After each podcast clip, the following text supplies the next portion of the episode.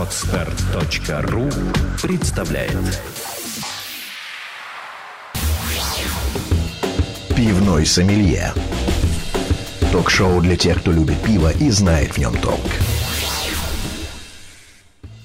Здравствуйте, это ток-шоу «Пивной сомелье» снова в МП3 эфире, на этот раз 35-й выпуск в виртуальной студии Ольга Зацепина, и сегодня моим гостем будет Вячеслав Ветелев, пивовар из Обнинска, очень увлеченный своим делом эксперт. Ну, мне кажется, у нас других гостей не бывает.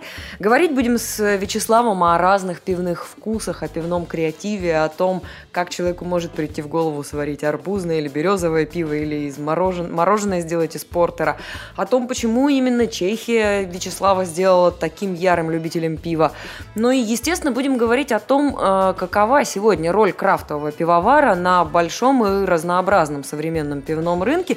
Вячеслав также поделится собственными наработками и секретами, которые наверняка будут полезны и интересны тем нашим слушателям, которые уже что-то варят, экспериментируют и задумываются, возможно, о начале собственного пивного бизнеса. Пивной сомелье.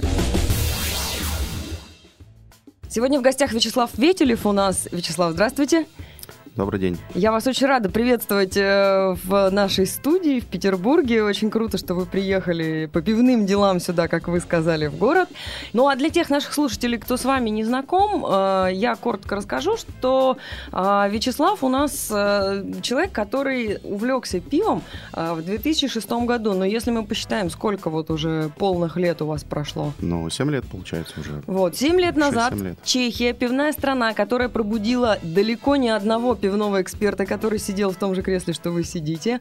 А, она вдохновила Вячеслава на то, чтобы пивом начать интересоваться более подробно, более а, как-то, ну, не знаю, более профессионально, несмотря на то, что Вячеслав военный и айтишник одновременно. Вот такая у него, такое у него основное дело жизни. Поправьте меня, если я что-то неправильно говорю. Ну, военные запасы, скажем так. То есть э, моя служба окончена была в 2000 году. 2001 э, оканчивала Академию имени Можайского военно-космическую здесь, в Санкт-Петербурге.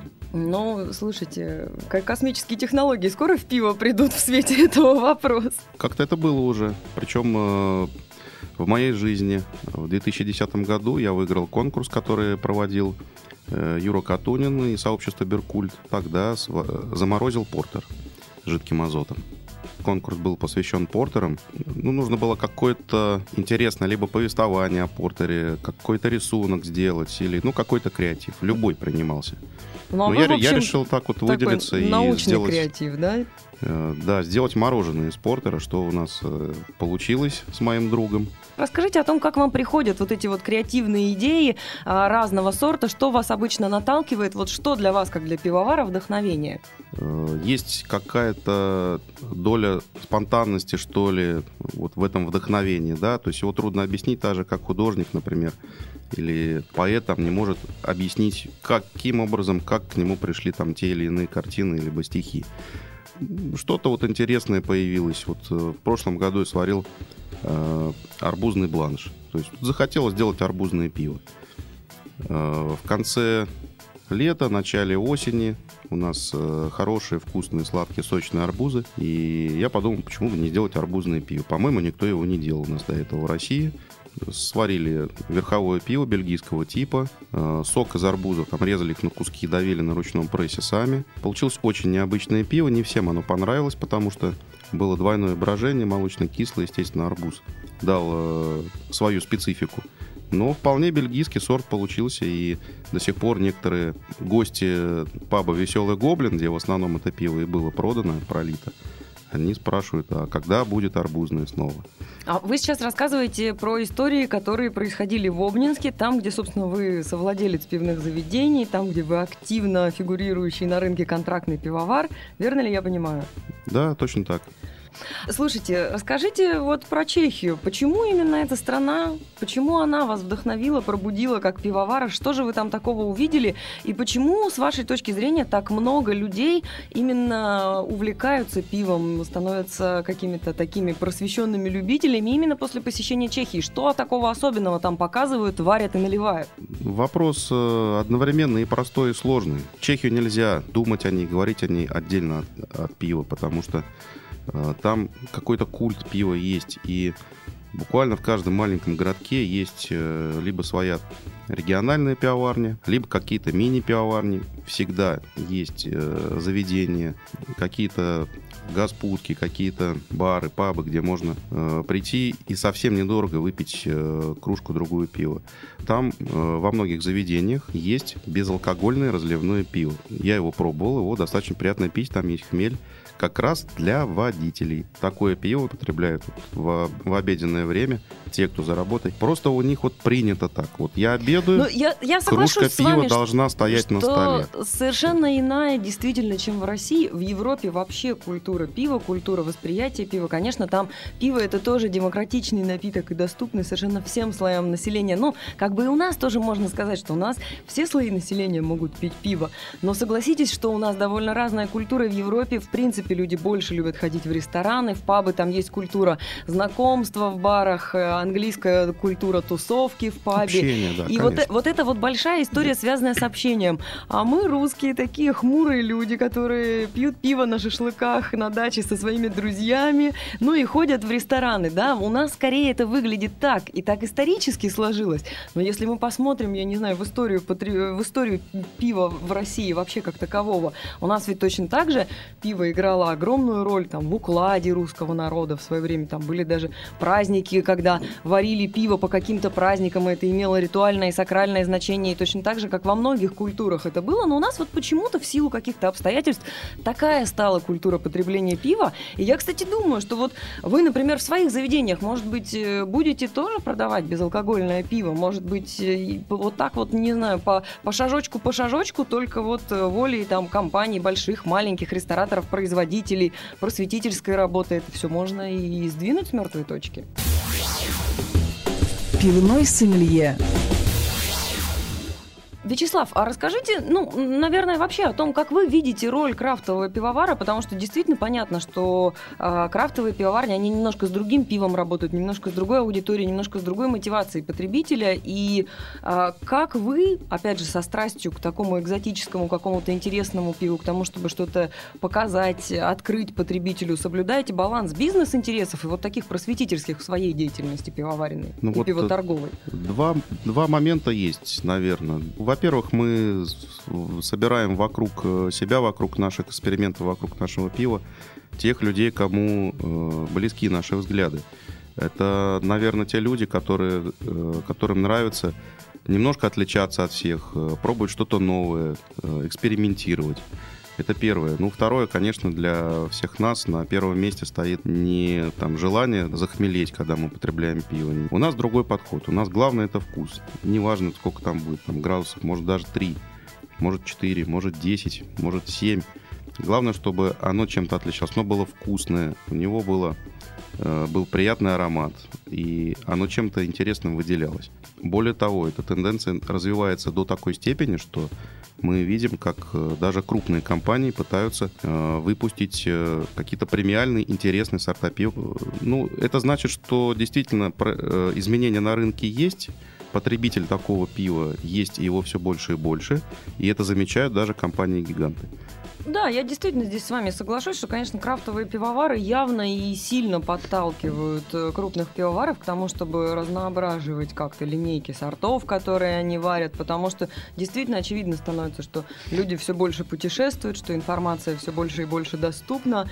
Пивовар же не сидит за забором, он все равно всегда, любой пивовар, который был в этой студии, все говорят, что я так люблю говорить с потребителями. Они говорят, а тут вот так, а тут вот так. И вы действительно сказали, что потребители-то ведь они не будут что угодно терпеть, и вот это вот эта связка и доступность, я не знаю, то ли это магия интернета и вообще вот какая-то информационная доступность и вот скорость нашего времени, может быть, на это даже влияет? Безусловно, влияет. У нас, э, если говорить про наш паб в таком контексте, мы не давали традиционной рекламы, хотя она по большому счету сейчас и запрещена, то есть мы не можем э, дать рекламу по телевидению, по радио э, именно о пиве. Но в принципе о заведении, которое пиво продает, мы рекламу могли дать, но мы не делали этого по двум причинам. Это очень дорого, раз, и, но мы не считали, что она будет эффективной сделали упор именно на социальные сети. И на самом деле у нас сейчас, э, у нас достаточно быстро набрались подписчики те, кто не имел доступа в социальной сети, не видел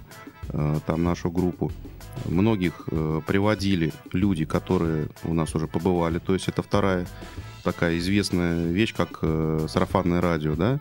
И сейчас вот в нашей группе более полутора тысяч участников, что для 100-тысячного города достаточно много. Такая же тенденция на самом деле сейчас и в Европе. То есть это все мы ее немножко догоняем, конечно.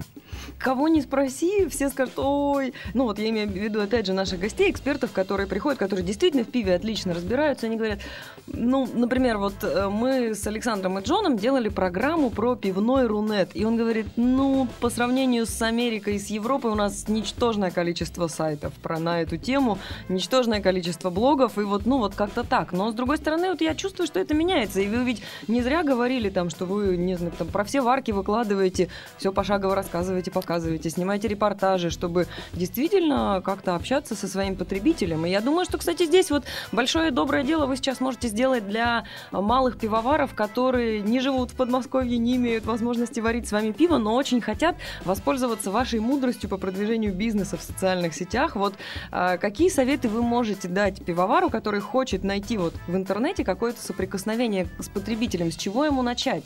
Ну, особых секретов никаких нет. На самом деле, первое, что должно быть, и что вообще важно, в принципе, в интернете, интернет-сеть открытая.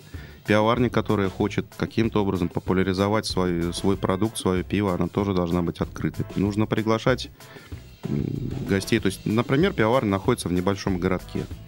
Э, что нужно сделать? Найти какой-то контакт с людьми, которые там живут. То есть, как правило, всегда район или город – там есть э, форум, городской форум, самый популярный. Какие-то э, в социальных сетях группы городские. Нужно в этих группах, в этих форумах приглашать. Приезжайте, посмотрите, какое у нас пиво, попробуйте. Не надо стесняться. Если пивоварня хорошая, там э, всегда найдутся люди, которым интересно посмотреть, как действительно делается пиво. Потом они, э, каждый, кто побывал там, он расскажет еще своим друзьям, там 5, 10, 15 человек узнают, что да, действительно, пиво там варят хорошее, мы, мы пробовали пиво, классно, все. Они получат таким образом огромную толпу фанатов, которые будут это пиво покупать и рекламировать э, э, своим друзьям, родственникам и так далее. То есть вот э, интернет дает такую возможность. Но нужно, чтобы пивоварня была открытая, чтобы она ничего не скрывала. Потому что не секрет, многие владельцы почему-то говорят, ну, у нас тут все секретно, у нас э, вы подсмотрите наши рецепты, вы там что-нибудь не то увидите, банку спирта потом напишите про это, а мы им там всего лишь протираем там контакты, грубо говоря. То есть почему-то многие боятся этого. Они закрыты, варят пиво для себя, не хотят экспериментировать, но это их путь. Может быть, так оно и надо. А есть пивоварни, экспериментаторы. И даже среди больших пивоварен мне такой подход нравится. Это тоже не так. По-моему, давно появилось несколько лет назад. Сейчас можно сходить на экскурсию совершенно без проблем и на Балтику здесь, в Петербурге, я был несколько раз на Да, в любом городе да, уже любом можно городе. сходить при желании. И мне кажется, что ну, здесь не только на Балтику можно. Я вот сама своими глазами иду по Петербургу и вижу, что даже маленькие пивоварни, которые просто находятся где-то в подвале, на улице, да, это туристический центр, они пишут мелко, что типа вы можете, ребята, зайти к нам на экскурсию, вас действительно пивовар проведет за ручку и все покажет, и ну, они действительно это демонстрируют важно, да, эту да. открытость. Это очень Слушайте, важно. а вот расскажите, пожалуйста, вы упомянули, что у вас есть странички в социальных сетях, Э, у ваших заведений и а, какими социальными сетями вы пользуетесь и как люди узнают об этих страничках э, через своих друзей вы это делаете или вы уже приводите туда людей, которые приходили в ресторан? Вот как это все организовано? Все то, что я рассказал, то есть поначалу мы сообщили о том, что мы будем что скоро будет открытие на городском форуме, на одном из самых популярных.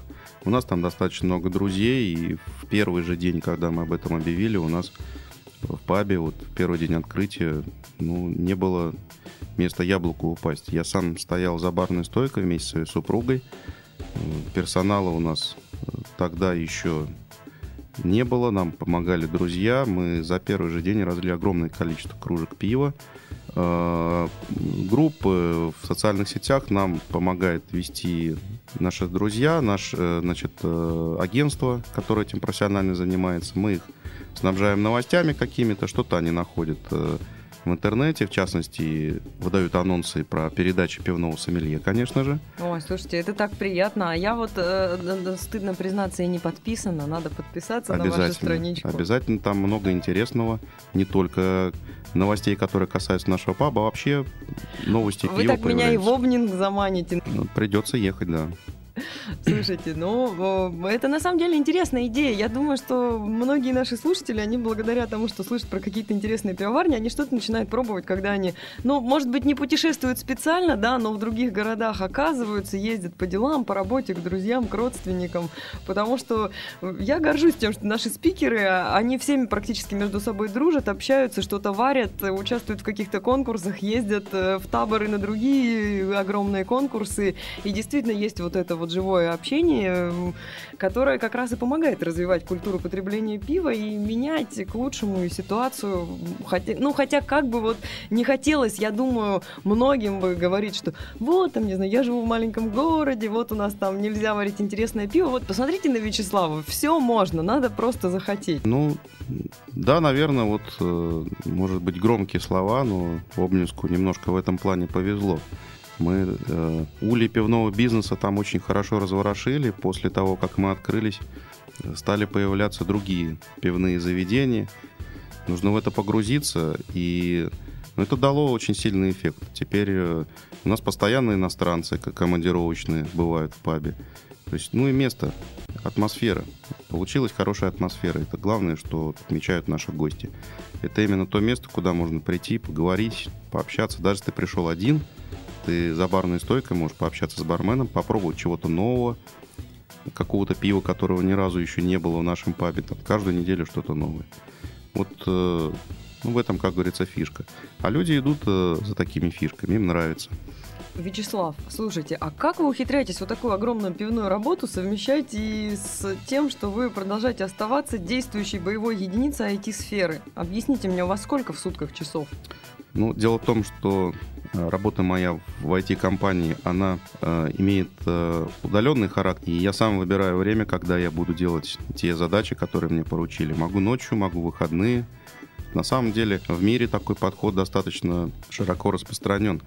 Э, у одного из лидеров IT-индустрии, у компании Cisco, насколько я знаю, больше 40, по-моему, даже уже больше 50% персонала работает удаленно. Вот. У нас в России как-то еще не очень. Тут в основном фрилансеры, дизайнеры работают, работают дома. Офисные работники все-таки, как ну, правило, айтишники с финансистами тоже идут по этой тропе, тоже Ну, программисты, начинают. да, да, Ну да, все, все-таки глобализация, вот снова мы про нее говорим. А потом совмещать IT э, и пиво, ну, по-моему, эти две вещи друг другу подходят. Все знают, что если мы говорим там про сисадминов, про айтишников, программистов, ну, по-моему, практически все они любят пиво, и ничего странного не вижу в, такой, в таком сочетании. Спасибо, Вячеслав. И, конечно же, повторю еще раз супер важную мысль э, нашего разговора. Пивовары и пивные любители всех стран и городов, объединяйтесь. Сейчас для этого столько возможностей удивительных, что не надо сидеть в своей скорлупе.